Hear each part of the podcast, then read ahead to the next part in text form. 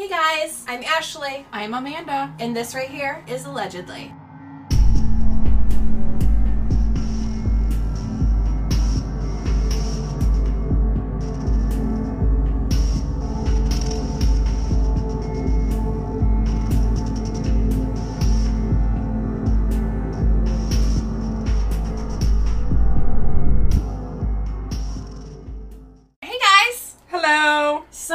I think we're gonna preface this again because apparently I'm the one who always talks and I literally can never talk. I was just telling Amanda what case we were doing and I kept coming out Gabe Watson.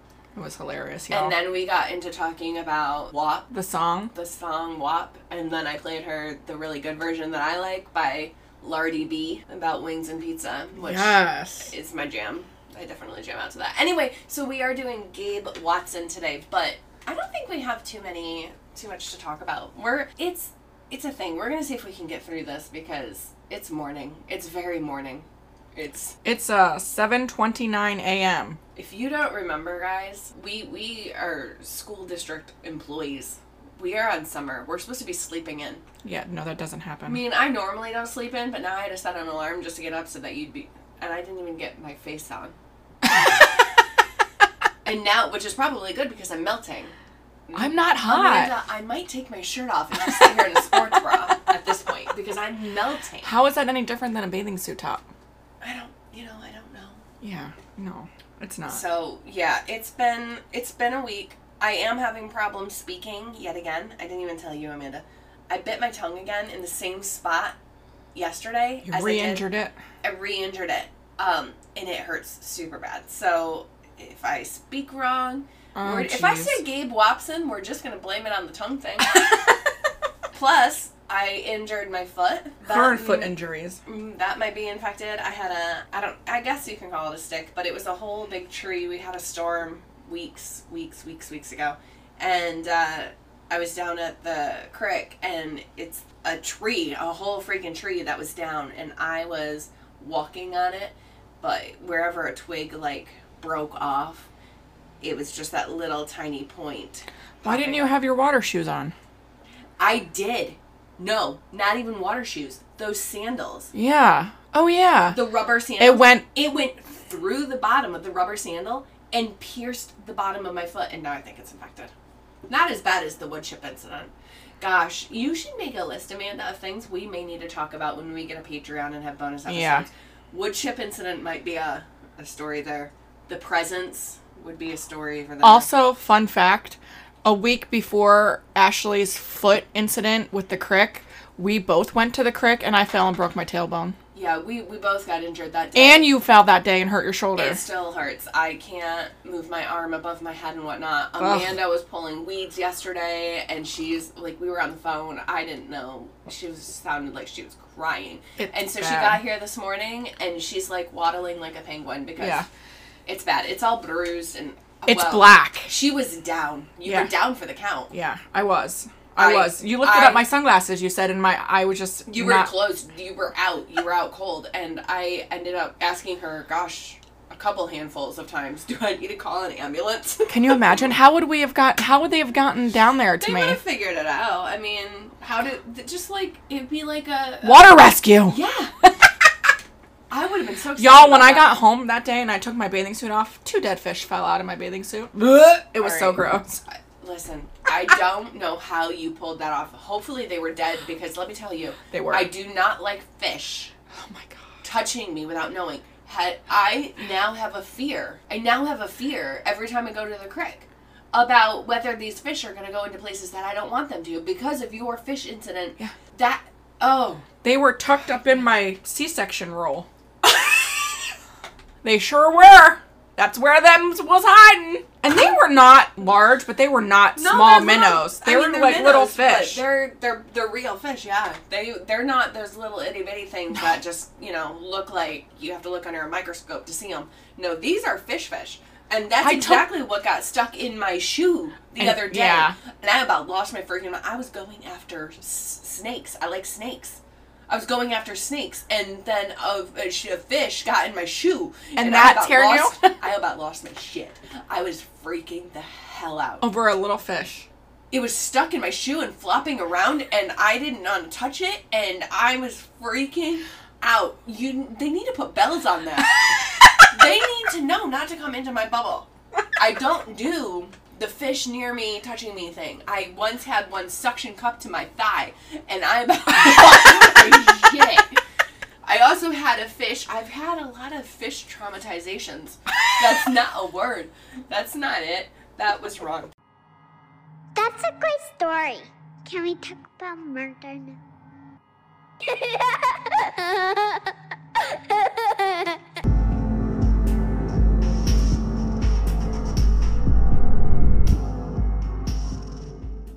So Amanda, Gabe Watson, I'm really really sorry.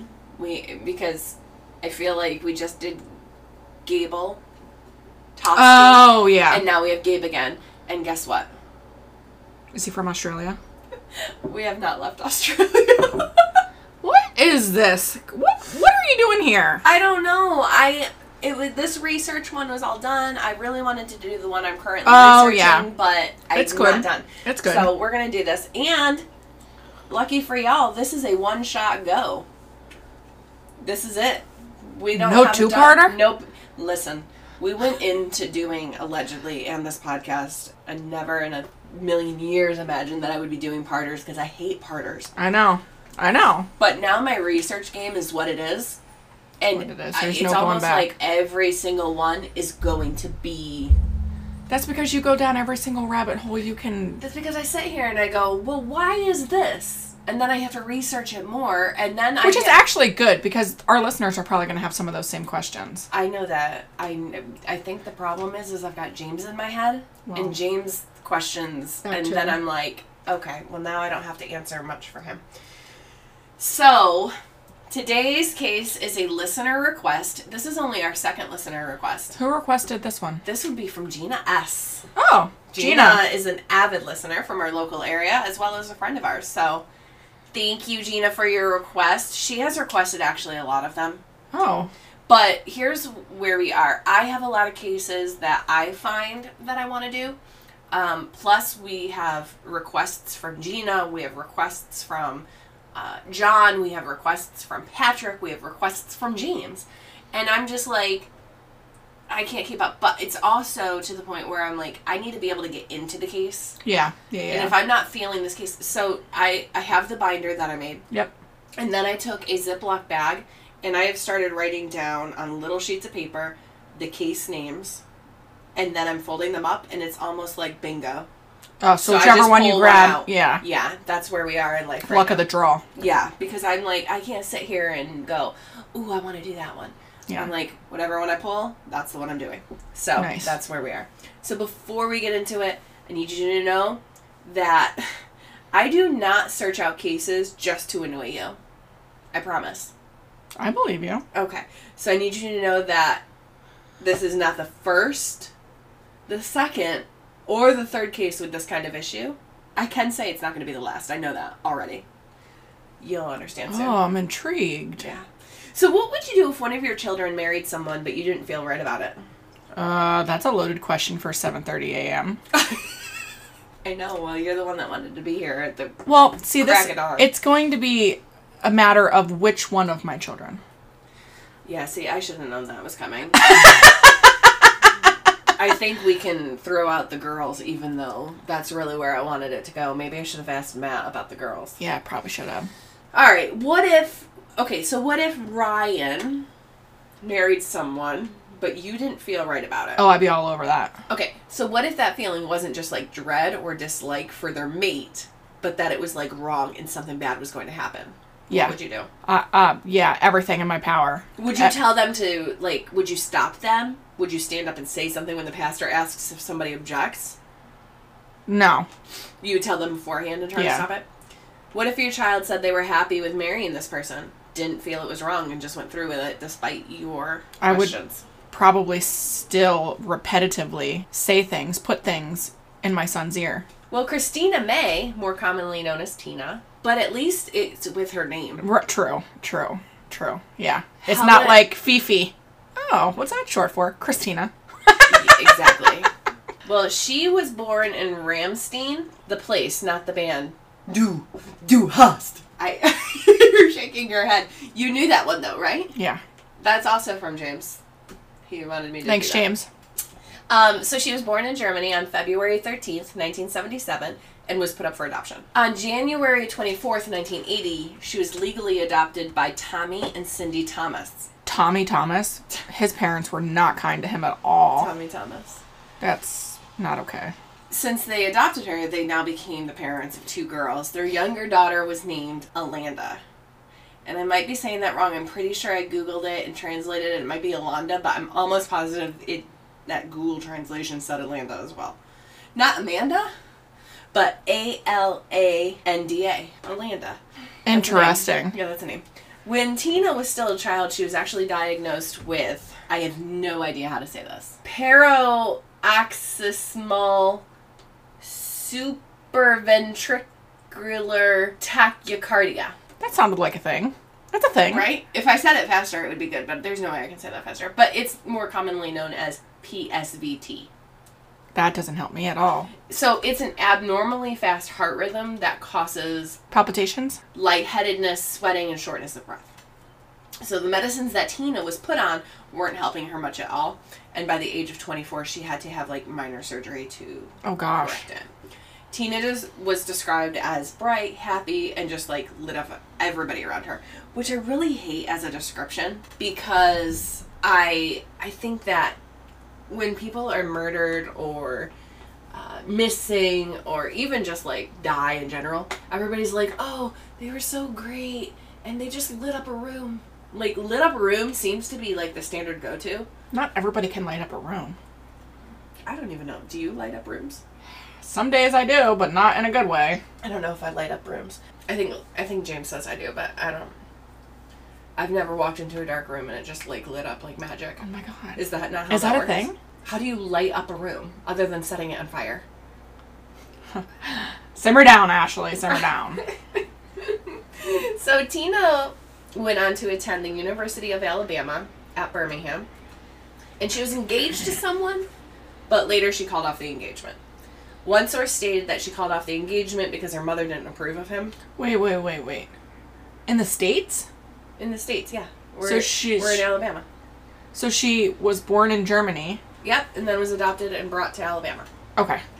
So she she called off the engagement because her mother didn't approve of him. I didn't.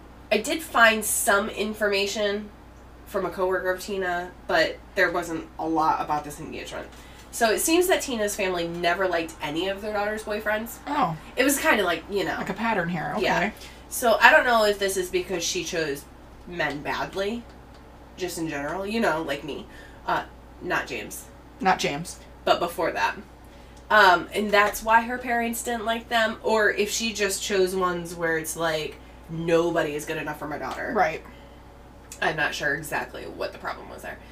But David Gabriel Watson was born March 5th, 1977. His parents were Glenda and David Watson, so he had the same name as his dad.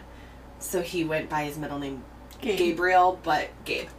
So Gabe has been described as a nice guy, friendly, and could get along with anyone. Oh. And it was at the University of Alabama where Tina and Gabe went to school that they met for the first time. Oh, okay.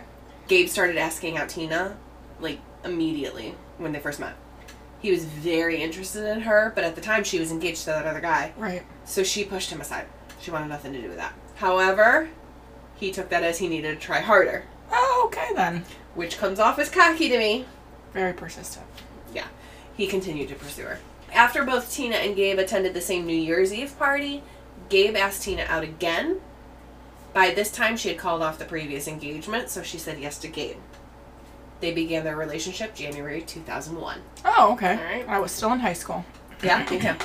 So, it has been noted that Tina's family also didn't like Gabe, Oh. So that might be the pattern. Hmm. But Tina knew it. She knew they didn't like Gabe. One of Tina's coworkers, Deborah Glenn Barnes, said, The only thing Tina ever told me was that her parents didn't really care for him. She said, They're not greatly happy with him, but you know, I love him. Okay then. So, after graduation, Gabe began working with his father in a family business, and Tina started working as a manager in a clothing store. When Gabe wasn't working, he loved scuba diving. Have you ever been scuba diving? No. Me either. I want to, I think. No. You No don't want to do that? You have no interest in doing that? Well, it was clear that this was like a passion of his. Kind of like my writing, Yeah. that kind of thing. It's a passion of his. Taking as far as to become a certified rescue diver. Oh, cool. Yeah. However, it seemed as though Tina was not a big fan of diving. On a show called Crime and Punishment, in an Australian story episode called Unfathomable, Tina's best friend, Amanda Phillips, said, When she said she was taking up scuba diving, I was like, Crazy lady, say what? If she really doesn't like it. If it, I told you I was going skydiving, no, that's not. You're joking. I would be like, you're joking. that's where you would go, Crazy lady, say what? Because Yeah. I don't do that. No. I don't don't do that. So It's like if I told you I was getting a cat. unless you were stealing Ramses, It's not happening. it's not happening. Right. You and Ramses are like you're tight. But that's it. But any other cat, I would have been like, No. is it half cat, half dog, or? that's the only way. Exactly. Exactly. Oh gosh. Yeah. So Amanda Phillips went on to explain why this was her response, saying because her Tina hair stayed wet for so long, she didn't like to get it wet. So when they would go swimming in high school, she would be doing this really crazy dog paddling swim so that her head would stay above the water. Yeah. I understand. Some people just don't like their hair wet. It's cool. In January 2003, Tina began to take diving lessons so that she could enjoy what Gabe enjoys. Being in a relationship, I understand that sometimes there are things you have to do to like compromise. Yeah. I just did that what a few a few weeks ago or a week ago or something like that, and my daughter didn't quite understand because I went to a heavy metal concert. Yeah, that was completely out of your comfort zone. I'm pretty sure you were like, "What?" Yeah, I was. Uh, you were like, "Oh, don't you want to come with me?" And I was like, "No." I mean, I think yeah, we went to a place called the Cave. I think that really. First of all, it's a club, and I ain't never been clubbing. I don't know what to do there. I is it really called clubbing when you go and you just sit? We weren't sitting; we were standing. It was a concert. I've been to clubs like in my early early twenties, late teens, but I didn't do anything but sit. So is it really clubbing? I don't know what you're supposed to do. Is it like You're supposed to dance. oh, like from Save the Last Dance, where they're Yeah. all like rubbing on each other? and Yeah, stuff? I don't like that. Nope. I don't want. Nope.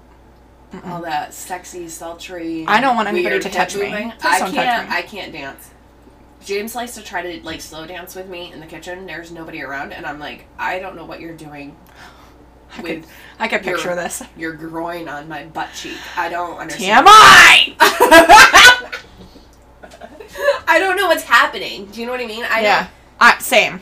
Maybe if I had enough alcohol in me, then we could get a little uh, grinding thing. I I think you're supposed to like stick your butt out and move it. I don't know. Isn't that twerking? I can't do that either. I can't do that either. You should see my twerking. It I've seen like your twerking. It's not a twerking. dead chicken trying to move. Flopping on the ground. It's like a chicken trying to be a fish.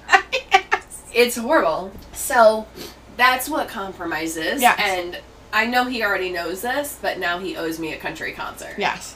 Which he will totally. I'm. I'd like to say he'd be out of his com- comfort zone, but James loves music Yeah. so much that he can literally. He's excited about like he's been listening to Morgan Wallen. Oh, okay. He likes Luke Combs. I would love to go to a Luke Combs concert. So he likes country. So I guess I would have to find something else that's completely out of his comfort zone. Yeah. Maybe I should make him go to a painting class with me. Oh yeah. Anyway, getting her hair wet seems like a pretty petty reason to me, I guess, to not It get in is. the water. Yeah, I agree. I, I did do a Google search, and from what I found, it seems that depending on the type of suit you get, you could end up with wet hair or not. Oh. So there's super like covered ones that go from like your forehead all the way down, but then there's other ones that don't. Uh, Lindsay N from Iowa posted a question on TripAdvisor saying, "Does your hair get wet or does the suit protect it?" The question was answered by four different people. And out of the four, three of them said that the dry suit completely covers the head aside from the face where the mask goes. That being said, I understand give and take in a relationship and getting hair wet seems petty. So it depends on the suit. I feel like I've seen most divers are completely covered. Yeah, I have two. So I think not scuba diving because your hair could possibly get wet is not only petty but probably unlikely, Yeah. depending on where you're diving as well. Yeah.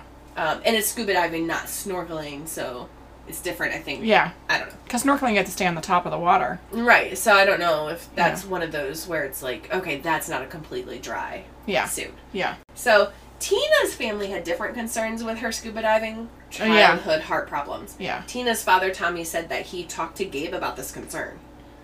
But Gabe said if Tina wanted him to do the things she liked, then he would have to do she would have to do the things that he liked. And again, That's a cocky response. that it's cocky and it's dismissive. Yeah. He should be concerned as well. He brought forth a thing, not just oh she doesn't want to get her hair wet, but she has she had heart problems. Yeah. And diving deep it could be an issue with that. And Gabe did not. He was just like, well, she's gonna have to. And so I feel like it was a very almost narcissistic thing to say. yeah. I agree. That set rubs me the wrong way. Right. So it's being brought to his attention about a health concern. You would think that Gabe would have been like, you know what, Mr. Thomas, you're right. Maybe before I make her do this, and I'm using make because it sounds like that's what That's what he would say. Yeah. Um, he could have said, I should have a professional say that it's okay for her to do so. Right. That's all he had to do. Acknowledge that it was being brought to his Nope. attention. Instead, Gabe seems to think that Tina should do it despite there being risk or not. Disagree. So, let's let's move on. Let's talk about proposals. Oh lord. What what's your proposal story? How did you and Matt get engaged? Um, he took me on a hike and a picnic at this really pretty like river walk thing, and he proposed to me on the anniversary of my brother's death, so it could be a happy day instead of a sad day. Oh, Yeah. well that's sweet. Yeah. I've only been married once. Do you want to hear my proposal story for that? You're closing your eyes. Because I'm just picturing, I'm just preparing myself. Okay. So ahead. at the time, um, he lived in Virginia, and he had flown up to see me, and he did so. It like his grandmother had just died, so he was actually flying up to see me, and not going to the funeral because he wanted to, but I think he already had the plane tickets and everything arranged, and his parents were like, "Just go." But he got here, and it was, it was winter time because it was cold. And so I went to pick him up at the airport, and he had his backpack, and he was like, "Is it cold outside?" And I'm like, "You you grew up in New York. You're from here. You should know. Yeah, it's cold outside. It's winter." And he was like, "Okay, can you go into the small pocket in my bag and get my winter hat out?" And I did, and I handed it to him, and there was a box with a ring in it. That's it. he didn't say anything, or There, I don't remember him actually asking the question. It really, it, it, I feel like the way I just told you, it sounded a little bit more romantic than it actually was. It was not. It was like, hey, there's a hat in the bag. Can you grab it and just give it to me? And then I didn't realize there was like even anything in it. It was a knitted hat, so it was a little bit heavier. I didn't realize anything. And then there was the box with the ring in it. And it was just like, so that's a thing now. oh, And that's oh. how I got engaged. But if you could redo your proposal to what you want or you dream of, would you would anything be different? no. No. So here's my idea. Oh lord. because I I am of romantic sorts. But I don't need something totally elaborate. I do have a favorite proposal, which is um, on YouTube. Hold on. Did are you recording? Yeah. Okay. Um, I saw your hand go on the keyboard, so I wasn't sure. Um, did Mike ask for your dad's permission, or Oh no no no! They don't get along. did he talk to anybody, Tara or anybody? No. Oh, That is a thing of mine, especially not for the person who raised me. You don't need to ask their permission. But right, and- and now I might be second guessing everything. right. And now they might need to ask your permission at this point. James, you hear that? Yeah. All right. I think you're the one that they would have to ask. Well, see, Matt asked my. He sat down with my stepfather who raised me Mm-hmm. and my mother and asked their permission. Right. Um, and after he proposed to me, he took me to get my nails done so my hands looked really pretty before he took me to my mother's house to show them my ring. Oh, that's lovely. I love everything about that. Yeah. So my favorite proposal is literally called The Proposal, not the movie. Um, but I do love that movie. Uh, but no, it's just. Do you know Justin Baldoni? No. Have you ever watched Jane the Virgin? Yes. Oh, I love Jane the Virgin. Raphael. That's Justin Baldoni. Oh yeah, I follow him on lots of things. Isn't he pretty? oh my god, he's lovely. The way that he. Ugh. have you ever seen his proposal to his now wife? No. We're gonna be watching that when we're done here. It's 26 minutes long. Yeah, it's my favorite. And if I were marrying somebody who had the the means to do something like this, I am there for it. Okay? I am totally there for it. Please remind me when we're done recording. All right, I Um, will. and I will link it in the show notes so that everybody else can watch it because I feel like you should. okay. my I I have talked it over with Tara, and if and when I do get engaged, it was pro- it would probably be very wise of somebody to take out like paper and a writing utensil right now. Okay? And just or mental notes. So I I'm big with sentiment. Yeah. I love water. Yeah. I like going hiking near water, so I love Ithaca. Yeah. And Ithaca seems to be something that is special to a certain person and I. You know, because we go there all the time. We Yeah. were literally there just this weekend. Uh, I'm not against getting proposed to on a cliff, even though. You know what I mean? Near water, like a waterfall. I'm not against that at all. And I quite like that idea a lot. Like a lot, a lot. It doesn't need to be. I mean, just don't do it in an airport because I'll be pissed. Don't just be like, oh, hey, got you something. Here it is. I need some thought in this because nobody's been overly romantic to me in my life. And I feel like I need that, but not money spent wise. Just Yeah. give me a lot of sentiment. Like, put some thought behind it, would ya? You'll understand more when you see the video. Because this this makes me cry almost every single time. So, let's let's move on. Okay? Okie dokie. That's that's the end of that. In February of 2003, Gabe asked Tina's dad for his blessing to marry his daughter. So he did do that. Oh well, that's nice. Of course, at the time he didn't know that her parents didn't like him. Oh God. Plus, he did not win those brownie points earlier with the uh, concerns about scuba diving. Yeah. No. So, Tommy was hesitant, but it is said that he appreciated the gesture of Gabe asking, which I think any father would. Yeah. Yeah. For sure. However, Tommy never actually gave Gabe permission. Oh, what did he say? I don't know. We just what know that it wasn't- He never really said no, but he never really said yes. He may have said something like, "Let me let me think about this," or maybe you know, maybe you guys need more time. Maybe he said something like Something that. like that. Yeah. Of course, that didn't matter to Gabe because it seemed he didn't really notice. Of course he just not. went about with his plans anyway. He's like, "Oh well, I asked." The response isn't necessary, right? it's not. He was halfway there. Like, it's the thought that counts. I think that's one of those things where it's not the thought that counts. No. So, Gabe liked to play a game with Tina. Taunting, if you will. Does Tina know she was playing? He would show her the ring and then say he wouldn't propose. He, however, said it was just him waiting for the right moment. But it was like really one of those things where it's like, look at, we're gonna get married someday, and then be like, no, I'm not gonna propose. yeah. No, I wouldn't like anything about That's that. That's a horrible game. 'Cause- yeah. No. But doesn't that sound like, you know, aw, he's such a romantic. No, that sounds like no. No, I don't like I'm really surprised like that's not how my engagement Yeah. went.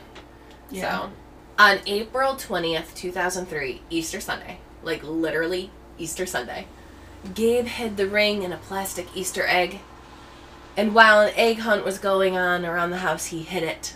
No, you don't like that idea? No. I hate everything about it. No. Easter is not one of my favorite holidays just because I'm not big for like spring.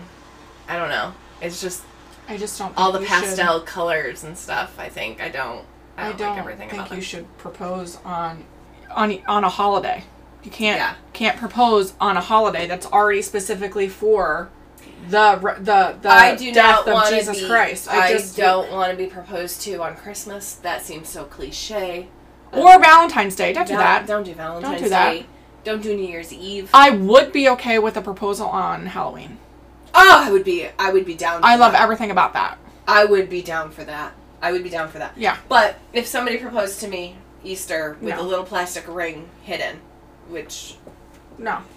I mean No. is a step up from the way that I was proposed Well, to. anything's a step up from that. Hell, I would not be thrilled.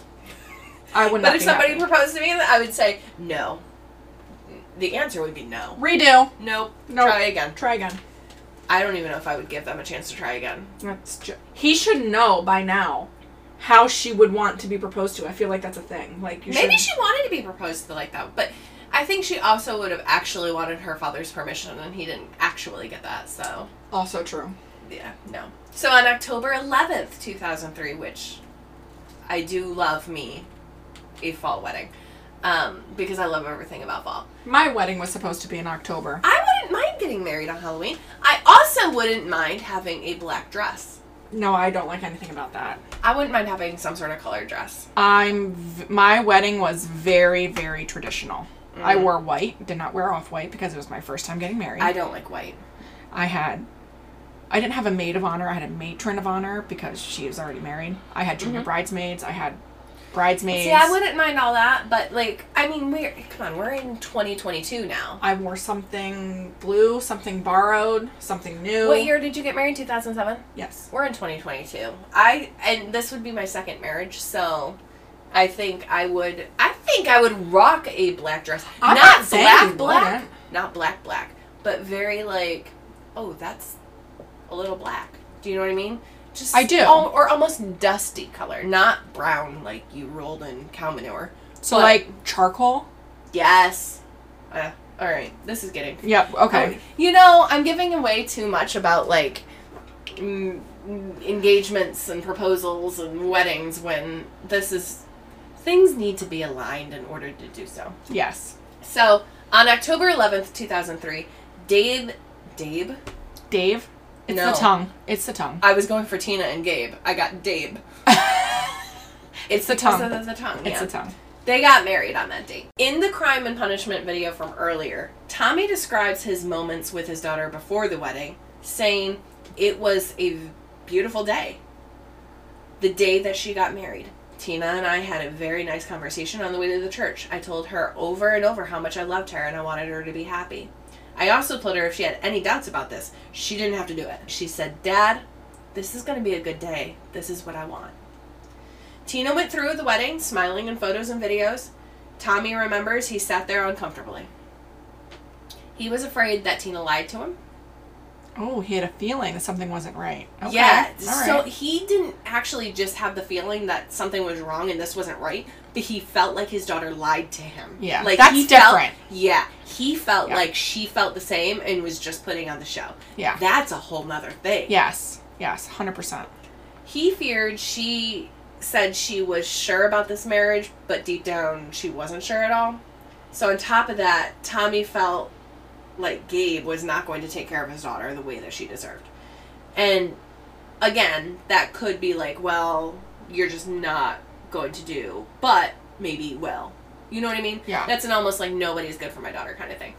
But when the I do's were over, the cake was cut, the guests were tired, and the newlyweds, the Watsons, headed to be swept away for their honeymoon.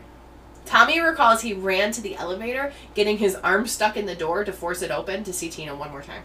Before the elevator left, Tommy told Tina he loved her and told Gabe to take care of his little girl. Then the elevator doors closed And that was the last time he and the ever saw her. couple was taken away. I feel tears coming on. The day after their wedding, they headed to Australia for their honeymoon. Not where I We're would going choose to to go. Australia again. Not where I would choose to go. We would- we just had Gable Tostee in Australia. I know. I'm not a fan of Australia. I don't know what it is. I'm just. I have no desire to ever We've go done there. a couple a couple cases Australia. Um, I know that I don't know. I don't think I would like to go to Australia. I've seen the bugs, like the spiders that they have. I don't do spiders. I see all of these things, but it sounds good because they produced people like Heath Ledger, who I mean, I, I like him. Oh. I. mm, Mm, I Yeah. still have dreams about him. that's it. I mean, I like Keith Urban. Is he from there? No, his wife is I is. do. I Nicole Kidman's from there. He's from there. Is he from there? Yeah. You don't like Australian accents. Nope. I don't either, but I like the British. Oh, I like the British accent. Oh, oh my gosh! Put that in my mouth. Yes. I, how do you do that? I don't know, but I Here's want a to. tablet. Speak British. do you remember that one morning that I woke up and I was speaking British? I went to Dunkin' and I ordered Dunkin' and I was, I had a British accent. I videoed it because I'm like, what is coming out of my face? It was British. I'm over here talking British. I have it somewhere. I don't know. I think it ended up on uh, YouTube or something.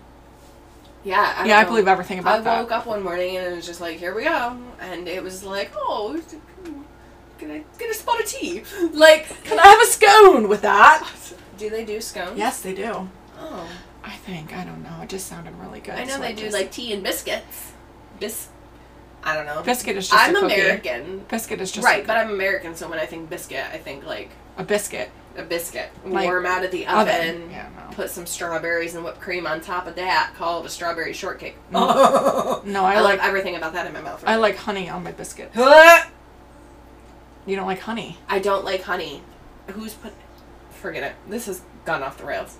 Let's go back to Australia, Ew. where apparently you do not want to go. Nope. So they planned to stay in Australia for two weeks.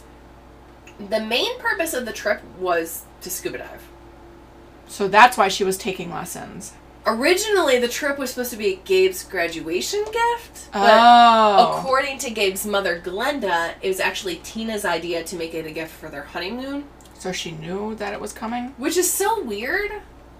Cause it's I don't know how that I would never do that. But you know me. I don't like confrontation. I don't like to speak up much. I don't think I would ever go to James's mom and be like, "Yeah, you want to take him on a fishing trip? Give that to him for this birthday gift or whatever." Let's make it a wedding gift. Don't give him that for that. Yeah, I don't. I yeah. I need to be in on it. Yeah. That almost, but whatever. They were going to take in all of the sights and sounds by visiting the Sydney Opera House, a river cruise, a trip to the zoo, which that all sounds fine and dandy. David Watson and Gabe's grandmother are the ones who that paid for the honeymoon. It was ten thousand dollars. we I- didn't pay for our honeymoon either. We didn't go on a honeymoon Oh. at all. We went to Coronado Island, San Diego, California. I've gorgeous. never been to California. I've never been on that side of the earth. I That's not highly recommend Coronado. It's Yeah. Well, we've never been there, and I've never been on a honeymoon. James, Not- not take her on a honeymoon if this ever pans out here. The couple left their home on October 13th, Okay. 2003, and arrived in Australia October 15th. They spent a week sightseeing in Australia, and then they began their week long diving Oh, okay. excursion off the coast of Townsville. So it was October 22nd, 2003. Tina and Gabe were aboard the Spoilsport, a four and a half star luxury resort on water. Oh, wow. Yeah. There were 25 passengers, 12 crew members, and three commercial divers aboard. The couple were going to go dive at the site of Yongala. Do you know what that is? No. Okay, it's a shipwreck. Oh, okay. So I actually threw this in here, which I guess it could maybe be its own case sometime, but I don't know. It could be possibly like a smaller case. Mm-hmm. Uh, so thanks to good old Wikipedia, here's a synopsis of the Yongala. On March 14th, 1911, under the command of Captain William Knight, Yongala embarked on her 99th voyage in Australian waters. How did they know the ship was a girl? Do, do, do we just... I don't know. I think they, They just kind of just that. comes to you if it's a girl. Most ships are girls. Are I don't know. cars the same way? No, cars can be whatever the heck you My want. My car is a girl. Its name is Cordelia. Oh, you, you named it. I name all my cars. You don't name your cars? Your car is not named? No. Are you kidding me right now? My Suburban? No, that's not named. Why? I, I, I don't have a good answer for that. Have you ever named a car? No. I've named every single car. My first car was called Twaler because it was blue, and Tara loved Taylor Swift, and she couldn't say Taylor. She was like four. Came out Twaler, Whaler, Swift. And then I had the black Caliber after that. Yeah. That was what's his face, Flynn Rider. It was Flynn Rider from Tangled, also a Tara thing. After that, I had The van. The van it- something Jean was that name and my ex-husband named that it was something I always said. Something about Jean I don't remember now. And then I had the other van for a hot moment. That's name was Luna. But it was a hot moment to have that. That that was possessed. That van Yes. was possessed. Um but now I have Cordelia which is my blue Impala outside Cordelia. So now you can talk to her. Hey, Cordelia. No, I'm not do gonna do that. that. I'm not gonna do that. I named my bus. You Uh, remember that, right? yeah, but I, I just call my car my baby. Well, then maybe that's name, baby. Like Dirty Dancing. I love that movie. Nobody puts baby in the corner. That's right. That's damn Maybe right. that's the name, baby. I just call it that because it's a fifty thousand dollar vehicle and I can't let anything happen to it because oh my god, that's a lot of money. That is a lot of money. That, that is a lot of money. Yeah. Okay. She, the uh, Yongala, left Melbourne with 72 passengers heading for Brisbane, where she arrived on March 20th. In Brisbane, most of the passengers disembarked, and new passengers and cargo headed up the Queensland coast, including the racehorse Moonshine. There's actually a rumor that circles stating a horse sank a ship. This is because another rumor said that the horse and his trainer, John Campbell, were late getting to the ship, which delayed the departure time. This then hindered the ship's progress for an incoming storm. Oh. So okay. that's the rumor. Right. I guess there's other sources that say they weren't late. Whatever. I'm hearing the words coming out of your mouth, but I'm not really hearing them because all I can think is, oh my god, that did that horse die on- on the boat? Despite the, the, but, eh, uh, blah, blah, blah. It's a tongue, y'all. It is. It's so bad. Despite delays in Brisbane, Yongala arrived in Mackay on the morning of March 23rd. After the transfer of passengers again and cargo, the ship sailed north to uh, for Townsville at 1:40 p.m., carrying 49 passengers, 73 crew members, and 617 tons of cargo. But no horse. Five hours later, the lighthouse keeper of Dent Island saw Yongala sail into the Whitsunday Passage, the last known sighting of the ship. Shortly before the vessel left sight of the land of Mackay, a telegram was received by the flat top signal station warning of a tropical cyclone between Townsville and Mackay. Oh no. Flag and wireless signals from the station prompted several ships to take refuge at Mackay, but Yongala did not see the flags. Oh no. So the reason was it had not yet been fitted with wireless equipment. Oh no. So Yongala sank during the cyclone on March 24th, 1911. All 122 passengers and crew died in the tragedy. I do believe the horse died too. In 1958, there was a man, kind of like, uh, you know, like in the movie The Titanic, who likes to go do this kind of stuff. yeah. Uh, his name was Bill Kirkpatrick, and another diver, George Conrad. They found the wrecked ship on the Great Barrier Reef Mhm. in like 90 feet of water. There was no mistaking the ship because Conrad was actually able to read the ship's name perfectly on the bow. Oh, Okay. okay. Cool. So that's a little bit on Yongala, and I feel like that could be a bigger story. Yeah, for sure. Oh, for sure. But So when diving, that's actually where they were like going, the Great Yeah. Barrier Reef, Yongala site. So when diving, one of the rules is to have a buddy. Mm-hmm. This is just for like safety for both people. I feel like that's a You no ne- brainer. Yeah, you never leave your buddy. Yeah. It's like women who go to the bathroom. No, no, you go with somebody. Yeah. Yeah. It's also like when you tell kids when they want to do something, we usually say don't go without a parent, or we take them or tell them to go with so and so. Right. Like if it was my girls, I'd be like, you have to s- stay together. Yeah, Don't or separate. even send Ryan. Right. Absolutely. Yeah. So like Or like Tara when I dropped Abby off with you during the parade, I sent her with Tara, and I was like, don't let go of her hand. right, right. Yeah. Of course. At about 10:30 a.m., Gabe and Tina, Tina entered the water. Each of them were each other's buddy. The conditions for this dive seemed favorable, favorable, aside from a strong current that seemed to subside in time for the dive. Okay. So it. Okay. Right. Because a current, especially underwater, could be an That's issue. dangerous. Yeah. According to Wade Singleton, which was the trip director, he had said there was an issue, but it seemed to go away. Wade also said that he did offer Gabe and Tina an orientation dive two times. And they refused it. It said that Gabe had about 50 or so dives under his belt and being having the certifications of a dive master while his new wife was still new to the game. So according to joydive.com, an orientation dive just gives the diver a safe chance to practice breathing underwater, you know, kind of just going over Which. I feel like is something, even if you're an experienced diver, I feel like you should do. Well, yeah, because it checks the equipment too. So it's not just like, oh, well, I know how to breathe under the water. Right. But you're checking the equipment. This isn't the same equipment every time. right. Or what if something happens in your. Something know, breaks or something. or- yeah, yeah. Exactly. So it also checks for the right weight amount. Oh, okay. There's lots of things that you would need to check. Yeah, in an I orientation dive. Yeah. You know, that just is different from dive to dive. And I feel like if he has that certificate saying that he's like a master diver or whatever, he should know that. Yeah, it's called a dive master. We're going to get into that too in just a second. Actually, right now. So before we continue, I want to clarify the difference.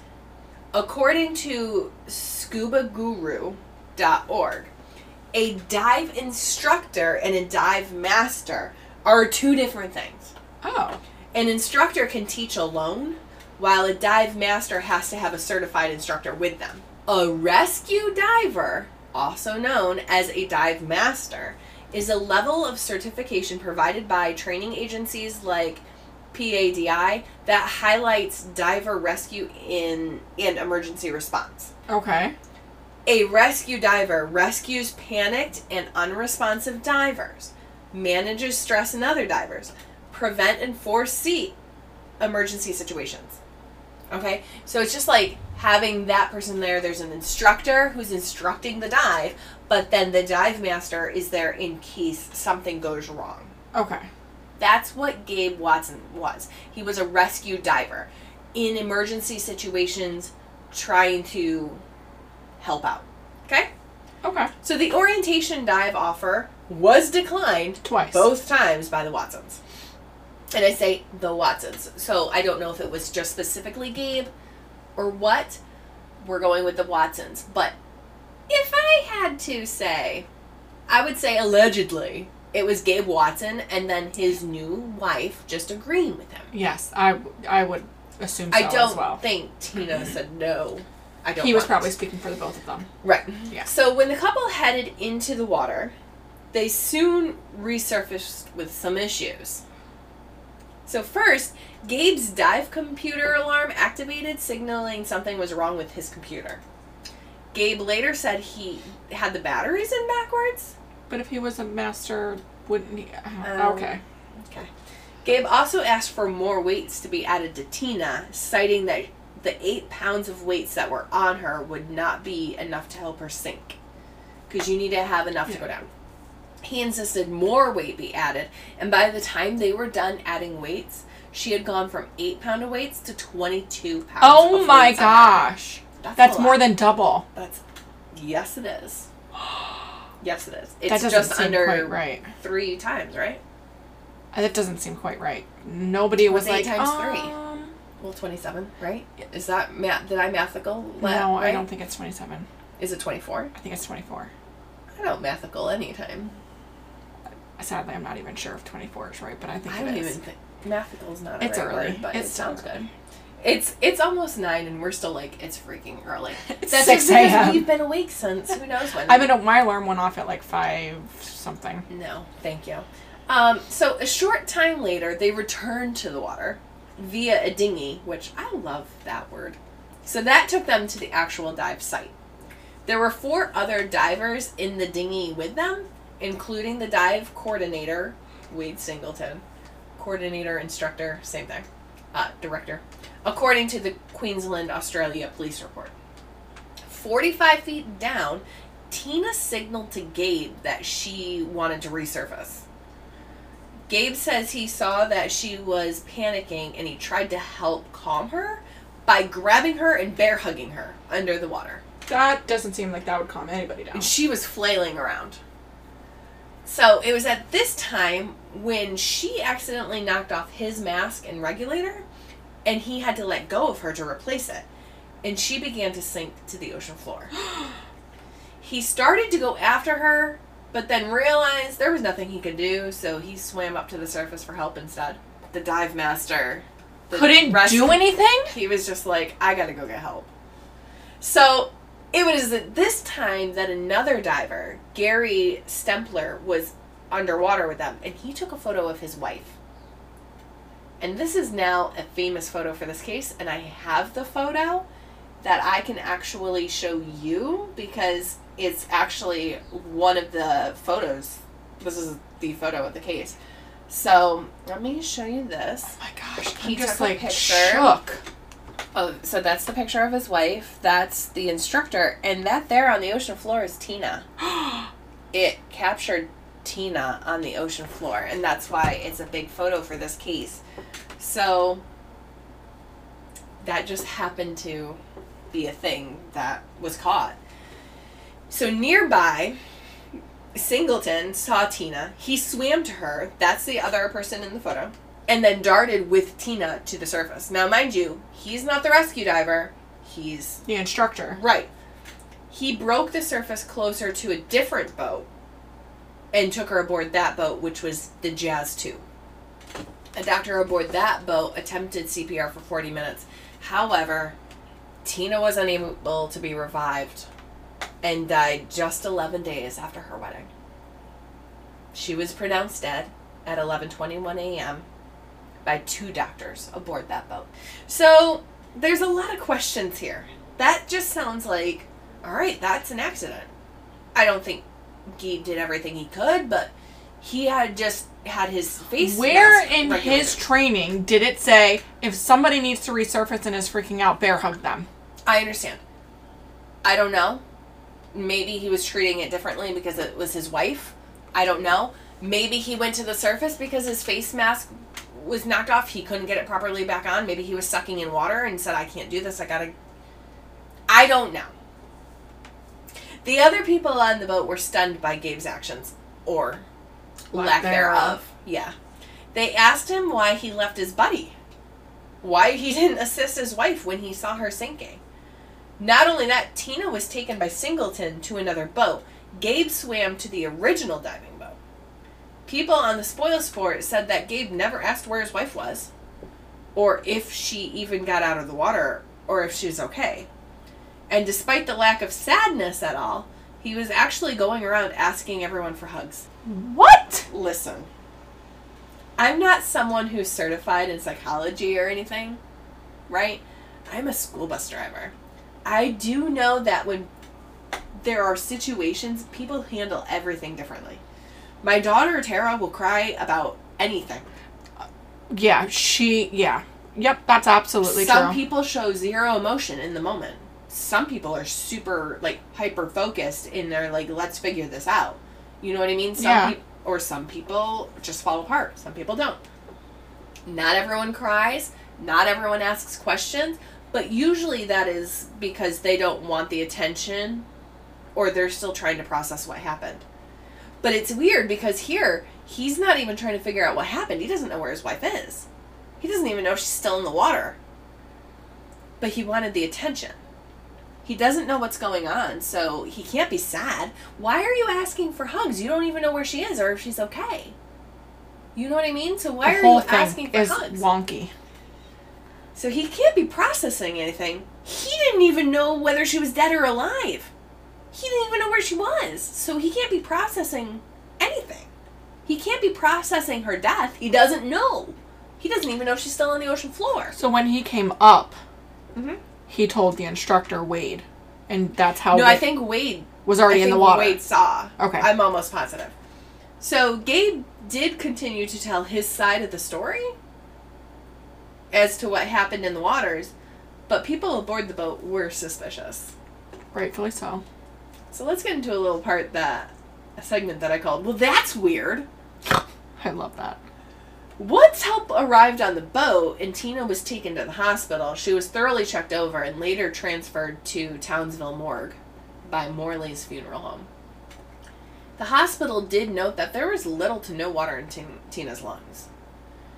And I found the inquest to the death of Tina, and here's what some of it says. On October 23rd, 2003, an autopsy was performed by Professor David Williams, consult forensic pathologist. They also name him, quote unquote, the pathologist. So if I say the pathologist, That coffee's done. Um, so he was from the Queensland Health Pathology and Scientific Services at Townsville. The pathologist recorded that Tina's height was 174 centimeters. For us in America, that's just, she was 5 feet 7 inches tall. oh, okay. Her weight was 63 kilograms. For us, that's 138 pounds. Okay. His report, Exhibit 4, records a formerly healthy young lady. She was 26 years old. After listing his observations, the pathologist commented Radiology. The body shows, shows florid evidence of air embolism. Histology. Heart. The myocardium shows no convincing evidence of the myocardius. Ischemic fibrosis or recent infiltration.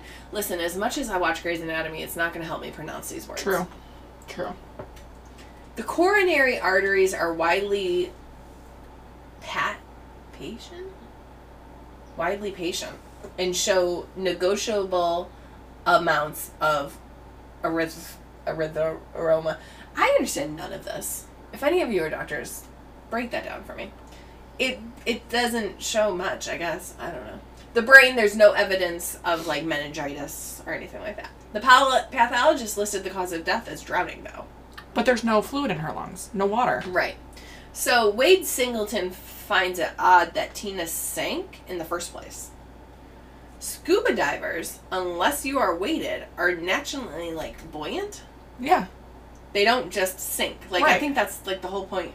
You're supposed to like float a little bit in Right. water. Right. So when Wade swam to save Tina, he noticed that she had all of the weights on still, and he had to drop her weight belt in order to get her to the surface faster. Which you would think Gabe would have known to do that Right. That it's not like it's it's not time consuming. It's a belt that you, You, can just literally unlatch. clip Yeah. it. Yeah.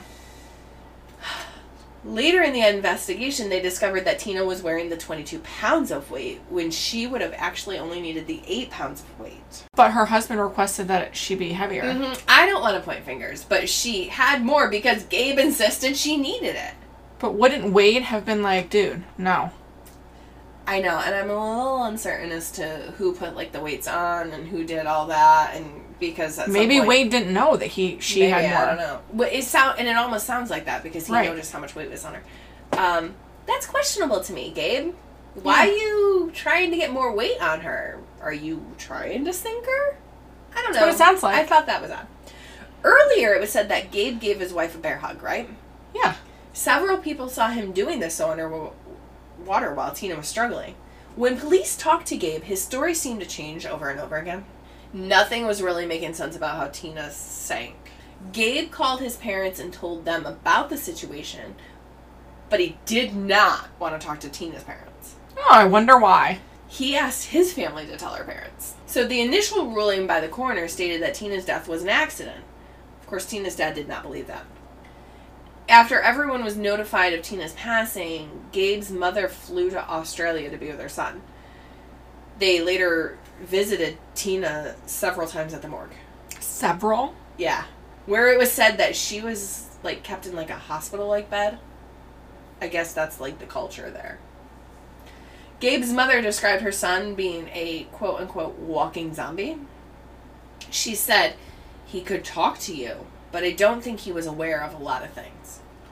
She also said this in an article on AL.com. Gabe said, I don't really know what it means to lose a wife because she was only my wife for 11 days. But as far as losing the other half of me, my soulmate, I do. So how do you feel about that quote? That makes no sense. I don't under I don't understand the first half of it.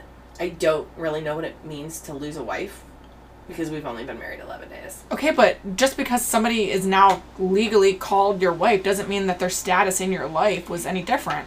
I told you that this past weekend in Ithaca, James spoke with somebody and just Oh yeah, yeah. naturally called me his wife. Yeah.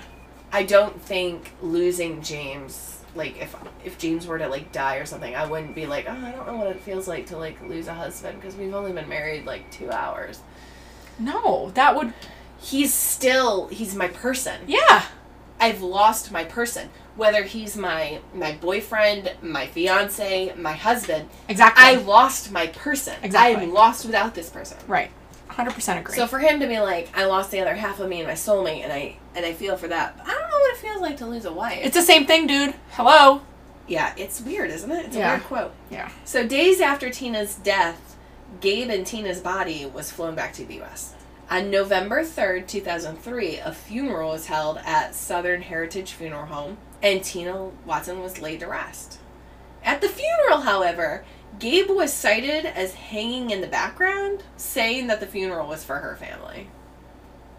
He wasn't like That's super odd. Isn't that a little sketch? He should be front and center. He should be. You're absolutely right. Yeah, he should be like front and center. Normally, they're up in a line. Yeah, or like in a special chair beside the casket. if he couldn't stand, but so I- but he's in the back, just hanging in the corner. I would call that red, red, flag. flag. I mean, that's weird. Yeah, I don't know. that's so weird. it is so weird, but I guess that falls under again how people deal with things. Maybe he just couldn't deal with it. But I think for him to say the funeral was for her family, that's an odd thing to say too. He is her family. Well, he I Huge red flag. apparently I'm- 11 days after we're well after the 11 day mark now Yeah. we're in november 3rd we are weeks after they got married right am i yeah, right yeah, yeah, absolutely. October 11th, they got married. It's Yeah. November 3rd. yeah we're almost into a month Yeah. and he's just like well i don't know what she's not i lost my soulmate not my wife But I'm just gonna hang out back here because this is not for me. okay that's Uh, okay. Okay. gabe and tina's friends and family were there and according to a lot of people gabe was acting just inappropriate Interesting. he was seen standing in front of the open casket and then turned to his friend saying at least her breasts look perky No, that's that's that's so that's- inappropriate. that's that's uh I'm laughing because that's like the audacity is what? what makes him think huge? That Red red, flag. flag. Eh, Why? But Why? maybe, but maybe, who is it? Was it? It's Alaina. I think it's Alaina from Morbid. I'm almost positive that she will laugh at funerals. Just because, Because it's it so makes- uncomfortable. Okay, so maybe he just says inappropriate things. I can't guarantee what would come out of my mouth sometimes. Well, that's yes, that's hundred percent. If anybody that knows you knows that's hundred percent true. I yeah. I mean, I can't. I right now because I'm trying to think of something that I would say that would be inappropriate. I can't even think of something More because it will times just come out. you say things and I'm like, I don't know what I would say to a dead person. I know. yeah, I know. also true. But for some reason, I feel like I guess this different. might. I can I bring up the the Snapchat that I just got because it says really a lot about the connection that uh, James's son and I have. I posted a Snapchat to my story and it just says people suck because I've had a day yesterday. And he sent back a message where it says it shows the story people suck and then he said and swallow. Now, he had to thoroughly think that out to type it, but that's something that would fly out of my mouth. Absolutely, without even thinking. So in December, Gabe sent Tina's family a Christmas card, which I find a little odd because he didn't even want to tell them that his da- their daughter died. But he sent Very them a Christmas odd. card. He included a picture of him and Tina, like on the front of it. He wrote a quote, and it said, "Who's that sexy guy next to Tina? Oh yeah, that's me. Their daughter is dead. I'm laughing because I just can't even believe it. Audacity, isn't it? Their daughter's dead. what? We're into December for Christmas now. This is like. like, let's just say a month and a half because I don't know when it was sent. I know. Audacity. Oh my Who gosh! that? Isn't that insane? Oh All right, so let's move on now. I know. I feel like I know what's going on in your brain. I like can feel it in my brain. it's like your brain vibes are penetrating my face. This is the kind of stuff she would say. In Penetrating public. was probably not the right word there. But your brain waves are so erect. Nope, nope.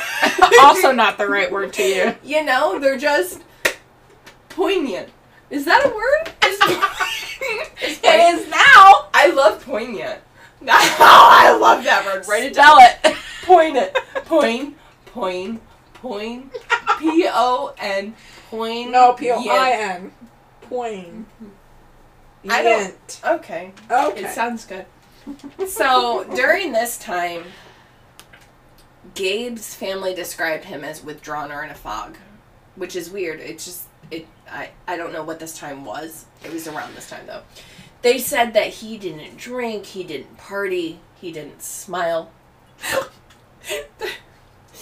they looped the didn't smile in with he didn't drink, he didn't party. I would hope so. Your your wife just died. Your your soulmate. Sorry, I don't even know if we should call her No. his wife. It had only been eleven days, right? I don't even know if at that time the everything was sent in. my God, yeah. Family friend and attorney Bob Austin, a former Hoover city councilman, guided the Watson family through legal issues with Tina's death. He said, I must say, as soon as I heard the story, I knew there was going to be somebody saying he didn't do the right thing. But if the Thomases hadn't pressed this, the Australians wouldn't have. Are you sure about that, buddy? I I think that's that's pretty much a fingering game. No. Nope. Nope. Can't say That that. was a pointing of the fingers game. there we go. That was horrible. That Can I'm I used to edit that. that out? I'm no. You have, you have to leave it in. It it directly shows things a fly out of finger your ring? mouth. Yep. And if we weren't on a mm-hmm. podcast, I wouldn't have said a word about It's it because I'm just fault. I'm just used to it. It's my tongue's fault. Spank my tongue. Stop me. I, I can't. Press the stopping button. I can't. All right, let's move on. Holy sheep and eggs. Sheep and eggs. In April of 2006, the family and Helena police went public with their colle- concerns. okay, so this is three years later. Yeah. Okay. Yeah. They believed foul play was involved and they started to share their suspicions nationwide. The Watsons feared an uphill battle, especially when they saw a letter from the Townsville coroner quoted in an Australian newspaper urging detectives to further investigate the death. Because, you know, at this point, it's like like the the lawyer said, if the Thomases just didn't press this, everything would be fine. We would just leave it as well, it was an accident. She drowned. She So- didn't drown. There was nothing in her lungs. I don't know what in what world her family wouldn't have pressed the issue. They they they didn't like Gabe beforehand, Exactly. and then she and her father had all of those like Yeah. something's gonna happen, and then look Oh, Something look, happened. Something did happen. Now I am going to just bring this up because it's not right here in my notes, but I'm gonna bring it up to you because don't you need like a motive to kill somebody I mean, unless you like unless highly didn't like them, but then that's motive. I I mean, I guess so. So what's the motive here? I it was bugging me the entire time I researched this case. The probe intensified. It included a actual like dive reenactment. One year later, FBI agents and local officers searched Gabe and Tina's Hoover's home, taking with them a computer and documents. Now, I did find a video. I think it was part of the video that was in the Crime and Punishment show that I showed you. I think they play it. Before they go on this honeymoon to Australia, Gabe is recording Tina. And I can't remember exactly what he told her but I'm just going to give you like my idea of this. I he I'm not saying this is exactly what he said, but he did say something like say goodbye to the camera. What if we get eaten by sharks kind of thing. Um or he was like blow a kiss to the camera or so it was very like almost morbid like this could be the last time you're on video so say goodbye kind of thing they do play it and i watched it over and over again and i'm like that's a very weird. That's a would he- weird exchange. Unless he knew something was happening. So about this time, Gabe was beginning to seem like him, his normal self again. His mother said he was starting to be part of society again when they showed up at 6 a.m. with a search warrant. It literally just threw him. He was right back where he started. So by then, Gabe started dating someone. Already? Yeah. I mean, it has been four years, but still. Well, no, I think this is like a year after. Okay, a year so after. one year later, yeah, they went to the home and they took the stuff. We're gonna be jumping around the timeline here, um, so I think this is only a year after. Okay. Um, but he started dating someone introduced to him by a former girlfriend, which seems odd. But Gabe and Kim, two years his junior, she's also a Hoover High graduate. They talked for hours on the phone before actually meeting. Which, kudos. That's not a Gable Tostee move. Tostee. Sorry, Gina. She called me out on it after the first one. So, that same year, the dive company, Mike Ball Dive Expeditions, was fined $6,500 under the Workplace Health and Safety Act of 1995 for failing to comply with its own safety procedures, which makes it sound like they had their own that they put in place and then they just didn't do that. They didn't follow them. Oh, gee. That's very odd. Good job. Records show there was a current running at the site the same time that the dive Tina was taking, and it, therefore it was difficult for her level of experience. She didn't know how to maneuver that. No orientation dive was conducted, and the diver was not supervised in the water by a qualified worker. Records also show that Tina declined the orientation dive. So I don't know how they can cite them for not giving an orientation dive when it was actually declined. But maybe it's not saying, maybe their thing was you don't offer it, you just do it. Do it. Right. So I don't know. After the funeral, so now we're just after the funeral, which was November 3rd, uh, 2003. Contact between the two families seemed to just Stop. stop, cease. That's it. No more.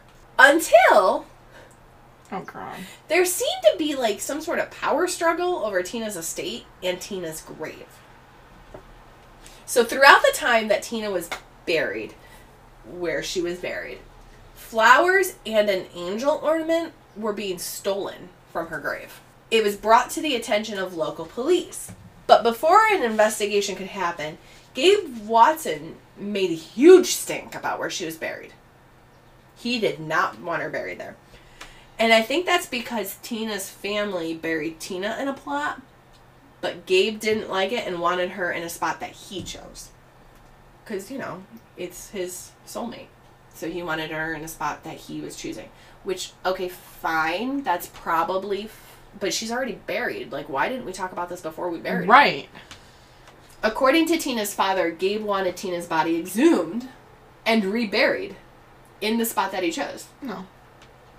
So what do you what do you think about that? Like, No. do you what do you think is the spot that he chose? Do you because to me it's like okay maybe it's a whole different cemetery. Maybe it's not a cemetery at all. Maybe he wants her in the water. That's why he left her there. No, where he wanted her reburied was actually only a hundred feet from where she currently was.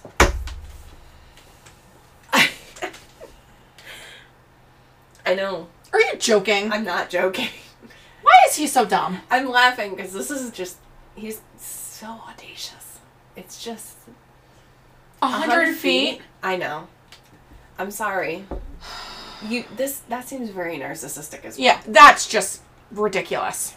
It is. It is. So in 2007, Gabe had her remains exhumed. But he wasn't present for it. He didn't show up for that. He sent his father and attorney. Now, Tina's father was there. Wh- where Gabe was he? No, no, he wasn't there. He made such a stink about it, but then he's like, I want this to happen, but I'm not showing up for it. Red flag. So it is a red flag. Later, after being moved, when Tina's family left flowers on the new grave that Gabe wanted, they were being stolen yet again. So police staked out the cemetery, hoping to find out what was happening. So Tina's parents placed a flower arrangement. They tied the arrangement to her grave with a bicycle lock so nobody could take it. The stakeout produced a video of Mr. Gabe Watson entering the cemetery with bolt cutters. Cut off the lock, he threw the lock in a nearby trash can, and then he threw the flowers into the street and left. Why? Why would he do that? He clearly does not like Nothing that he's doing is making any sense to me. Like every move he makes is like even further out in left field. So the flowers that he's been getting rid of are just strictly the ones with Tina's parents' name on them. They are the ones from her family. so he's only taking those. Seems as such, yes. So, dun dun dun! Bombshell information! I hated everything about that. I, I'm I'm I'm waiting for you to speak because I need more. So, at this point during my research is where that question came. I had questions, and I already brought it up just a little bit ago. Why did Tina die? Is why is Gabe acting weird? Did he kill her? Could he have done more to help? If he did aid in her death, what was the reason? Yeah. What's the purpose here? That's when I found the bombshell information, and you know how much I love that. I was so excited. I actually did a TikTok on this, I think. Yes, you did. You On did. September 26, 2003, That's my son's birthday, but not 2003. 15 days before their marriage and 26 days before Tina's tragic death, Tina went to see her father. She asked him to increase the life insurance that she had on her and add Gabe as the sole beneficiary. Boom! Motive. There you go. So Tina's father didn't understand the rush to do this, so he actually brushed it off and decided it could wait until they came back from their honeymoon. So, friends, my question is Did Tina and Gabe think that the insurance was settled? Like, did they think it's now been upped and it's been changed? Gabe is the sole beneficiary. It would certainly prove for motive. Yes, it would. However, Oh gosh. signatures would be needed from Tina, right? If it needed to be changed. If she were the ones with the life insurance on herself. But the conversation with her father made me think that the father had the insurance on his daughter. Do you know what I mean? Right. Uh huh. Um so he could change the policy without her, and I think that's why she went to her dad. Saying, Can you change this? Because it wasn't a policy she had, it was a policy he had on her. So this would make sense when she left it to him to take care of it. It seems that when Tina got married and left for the honeymoon, she was actually under the impression that this was being handled. She didn't know that he was brushing it off. Right. So this would mean that Gabe was under the same impression, in turn, giving him the motive. After everything settled down from the funeral, Gabe tried to file for the payout on the travel company for the interrupted trip. But the insurance company told Gabe that the injury during the scuba dive wasn't covered by insurance, and he was not entitled to Tina's life insurance. Tina's life insurance wasn't even that significant of an amount. How It much was- was it? Only thirty-three thousand. Oh yeah, that's nothing. But I know cases of where people have killed for less. That's true. I, I think there's cases out there that you know people got five bucks Yeah. because money is money. In the end, Tommy Thomas was who the insurance company paid the payout to, not Gabe. So when the legal issues began into Tina's death, Gabe's mother said, Every time a door is opened, a door is closed. But every time something came out, like the one million dollar life insurance policy, no one went back and said it was proven that there wasn't any. In some reports, the reported insurance payout was one million. I don't know where that came from. That's a huge difference from thirty three thousand. Yes. Tina's mother told the media that the family was working to prevent a very large payout. Tina's father told investigators that Gabe had asked Tina to raise her work policy to the maximum amount and make him the beneficiary instead of her father. He said he told her to tell Gabe that it had been taken care of. So he did not take care of it, but he said, you know, go ahead, tell him, tell him it's been taken care of. Just, I think that was to stop, stop Him asking. from- just go right. enjoy your honeymoon, come back, and then we'll handle it. Yeah. Family friend and or attorney Bob Austin again said that he met with Gabe about a month after Tina's death to probate Tina's estate. Austin said that Tina had student loans and credit card debt. So, this is what Bob said. Gabe had already taken on $12,000 of his of her debt on his credit card because her debt to income ratio they wouldn't qualify for the mortgage. The two had bought a house with a down payment provided by the Watsons.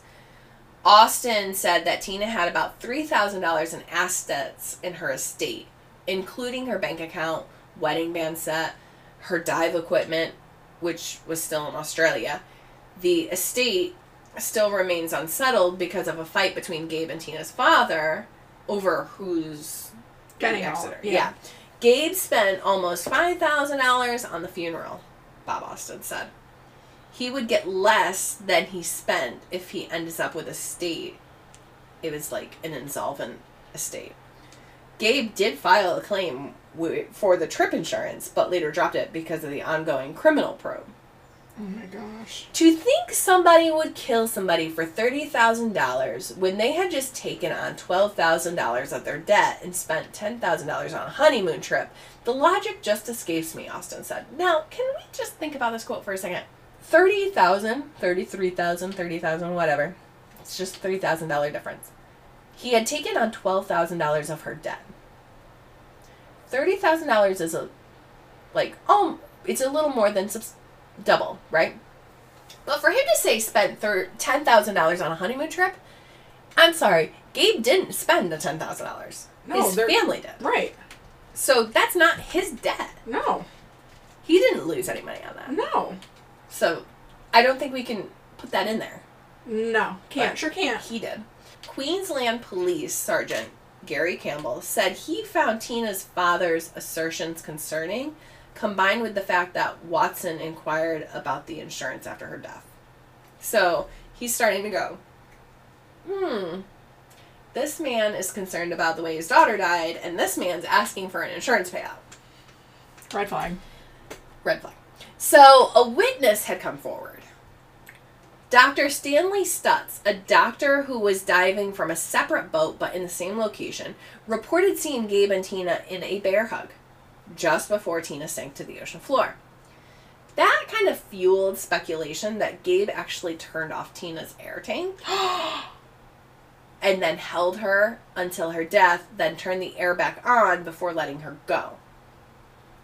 Some reports even actually falsely listed that as the cause of death. I know. I know. They can't see oh you. Oh my Amanda keeps like dropping her mouth. According to the coroner's report, the pathologist listed the cause of death as drowning, though, right? No other detail was given. In his testimony, Stutz said that when he first saw Tina, she was in distress. She was facing up and thrashing her arms and legs, none of which is normal for a diver. He said she looked afraid. Stutz also said, quote, and I thought, wow, that something terrible might happen.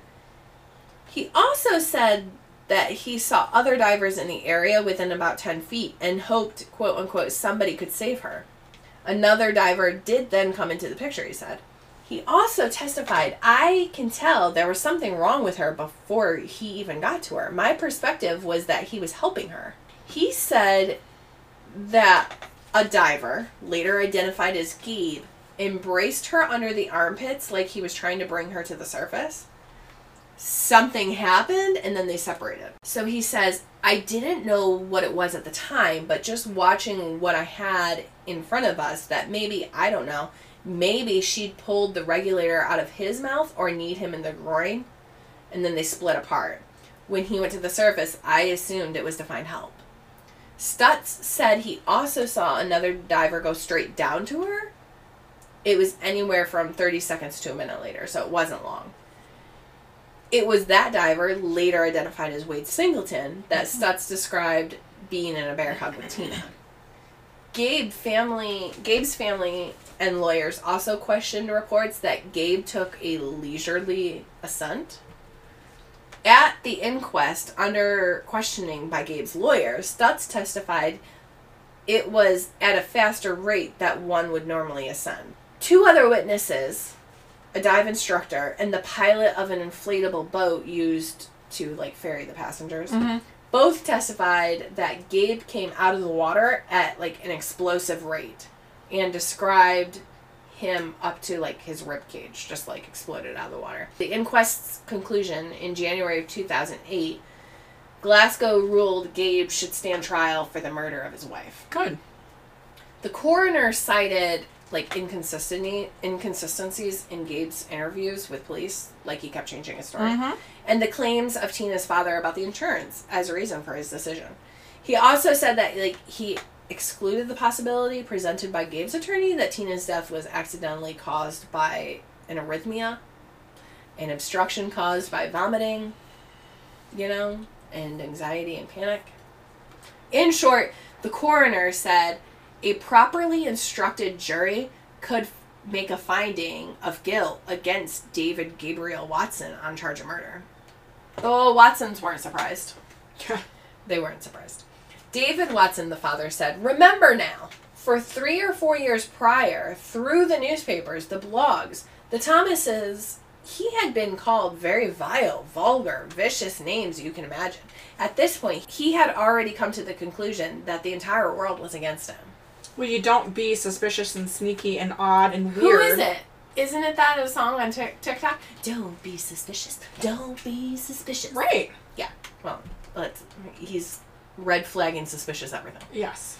In August of 2008, Gabe and Kim, the girlfriend, The a girl. seventh grade teacher, they got married.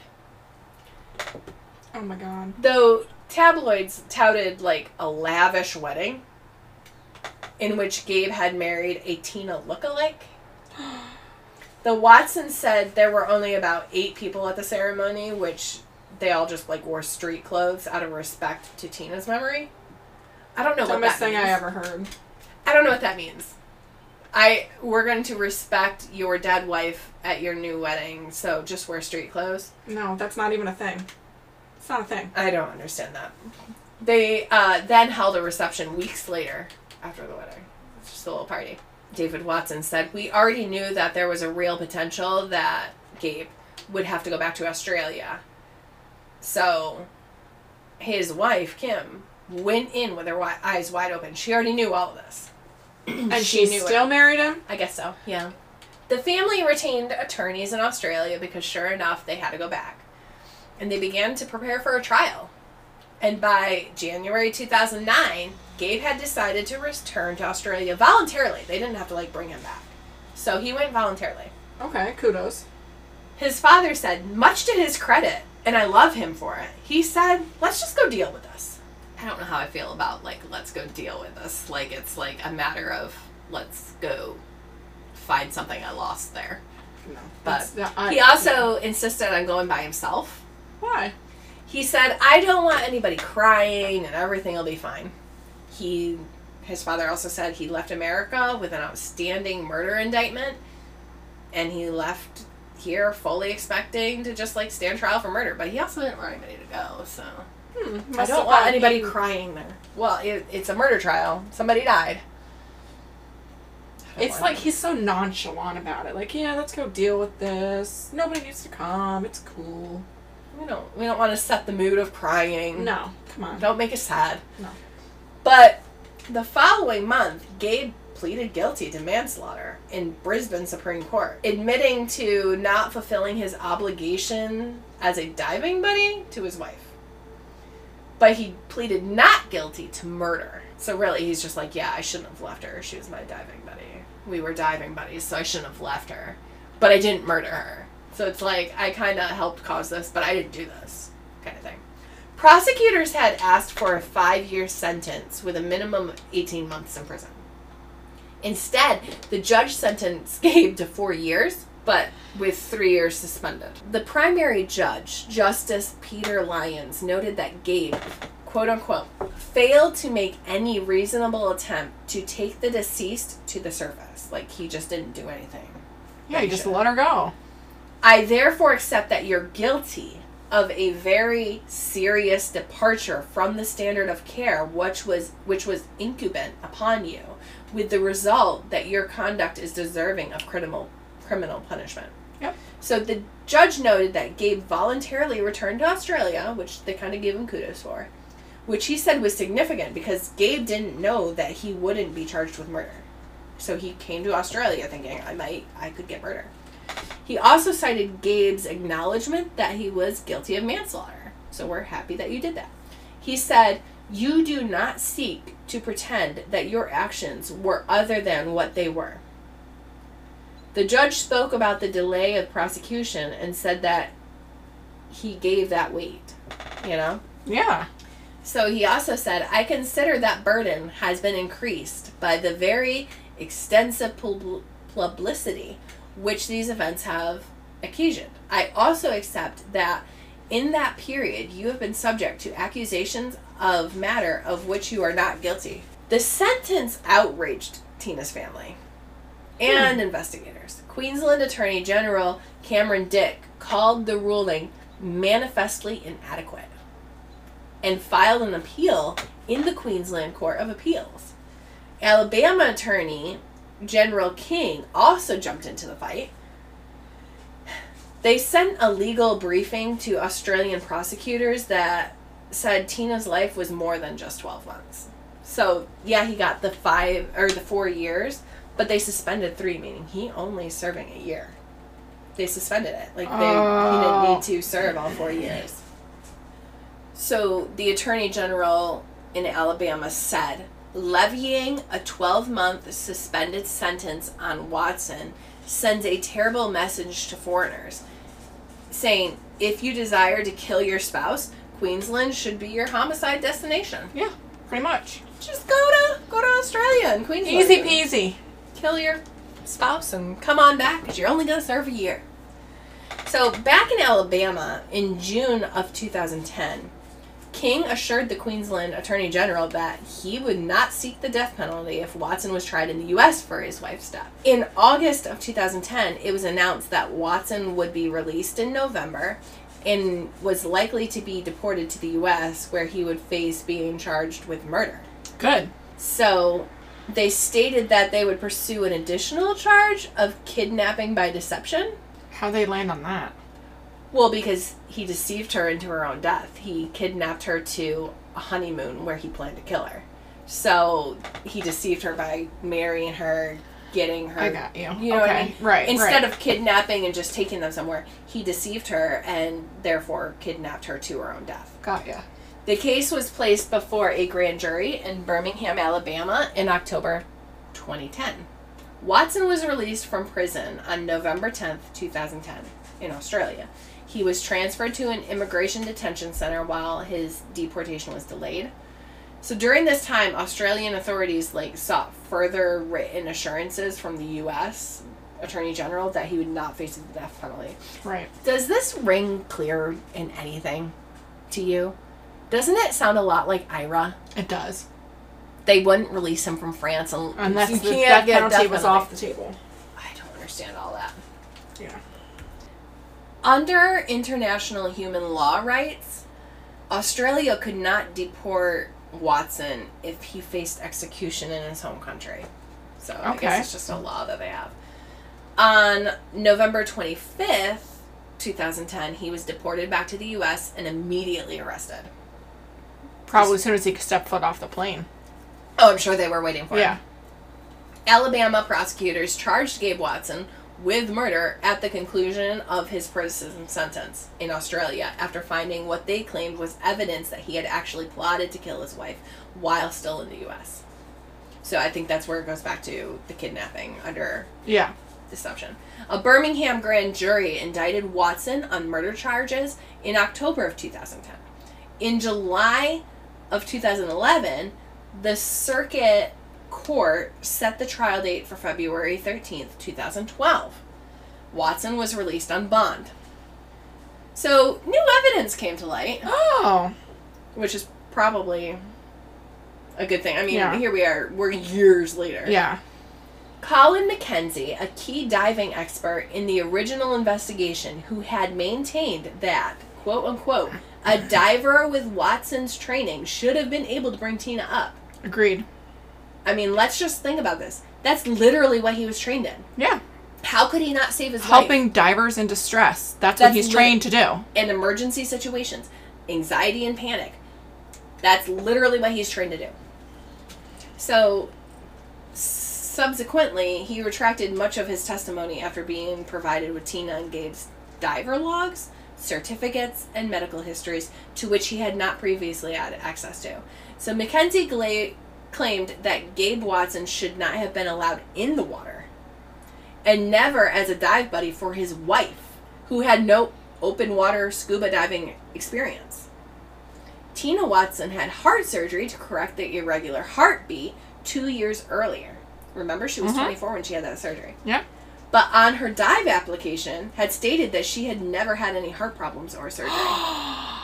I wonder if that Did was he fill it out for her? either that or if that was just under. I don't. He, could have easily said, "Hey, don't put that on there because then they're not going to let you dive." You know what I mean? Yeah, true. So Yeah. it doesn't necessarily mean he filled it out, but he. But she also knows nothing about scuba diving. She doesn't like scuba diving. Right. So she could have just So trusted like- that he knew best. Right. Yeah. And she, he's like, I want you to be scuba diving with me. We already know he wanted her to be doing that. So he very well could have just stated it. He could have filled it out for her. Professor Michael Mike Bennett, a leading expert in dive medicine, stated that Tina was unfit to dive without clearance from um, a cardiologist. Gabe Watson had received his rescue certification. Normally, it's a four day course, but he only completed two days in an Alabama quarry. In a quarry? He had no rescue experience and very little open water experience at all. Yeah. But his dive thing said that he had 80, 50 or more. 50 or Again, I don't know. I don't know. According to Mackenzie, he said, quote, he had no hope of being competent. He could barely save himself that day, let alone his wife.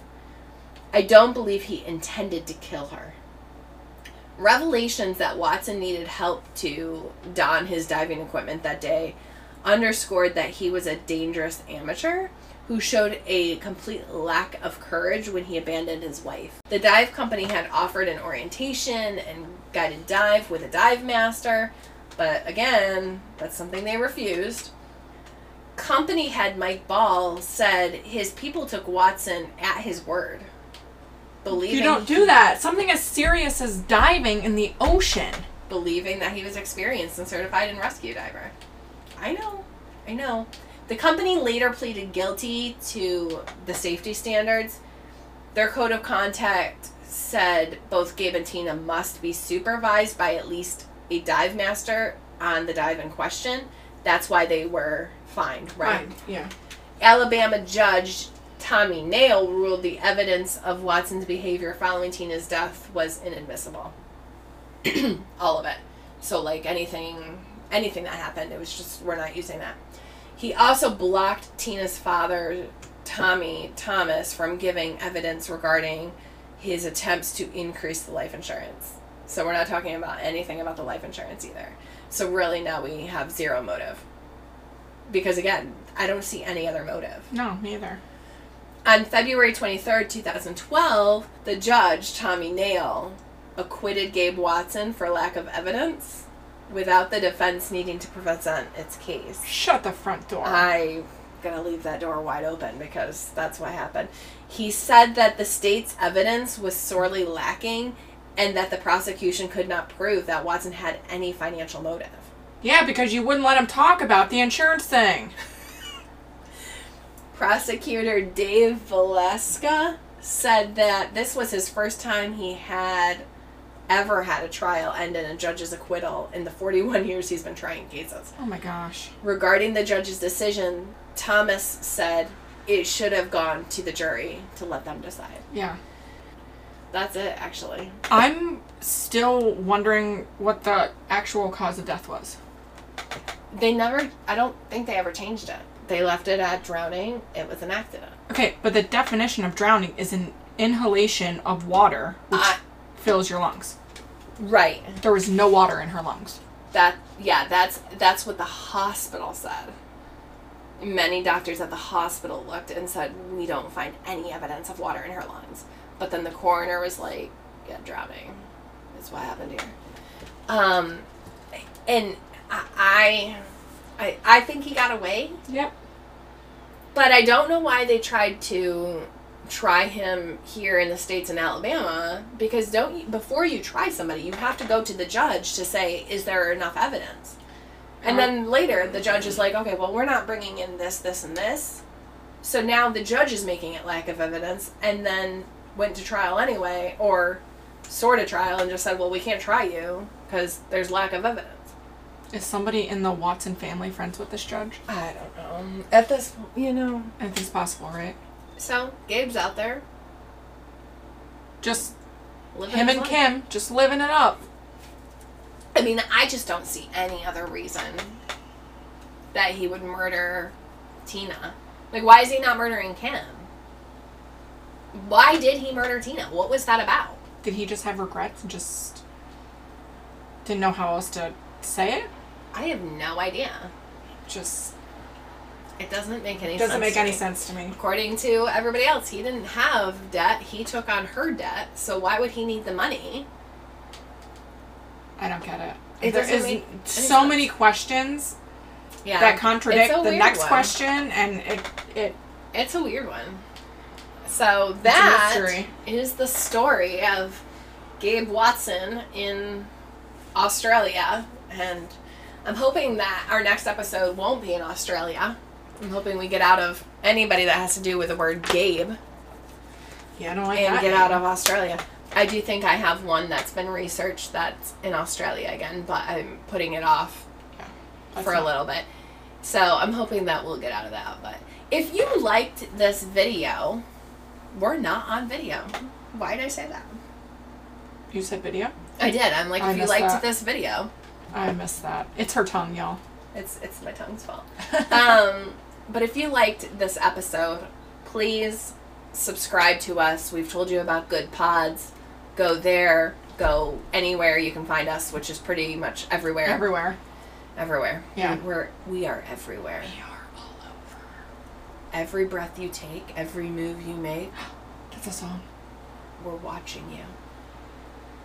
Not, We're not doing that. not That's really. weird and creepy. That's which is right up our alley, but we're still not doing that. But guys, stay tuned and do follow us somewhere because we've got exciting things coming. And I, Yes, we do. I mean, it's not coming anytime soon. It's in the works. We're, you know, all good things I take don't, time. I don't like ironing, but we are ironing out all of the details yes, we are. for everything that we are doing, and we might even have something special coming within the special thing with James, right? Yes. Doctor James. Is Dr. it James.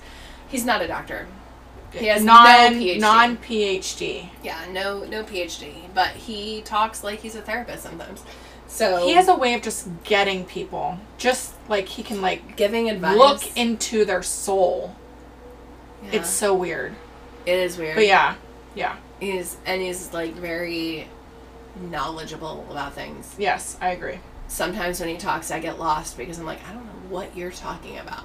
Yeah. But, hold on, I have to um, Google that. Yeah, That's what I would be like. But it he's so knowledgeable. So we do have something in there as well. Um, but yeah, we have a lot of things coming. So stay, Stay tuned. That's a great story. See you next episode.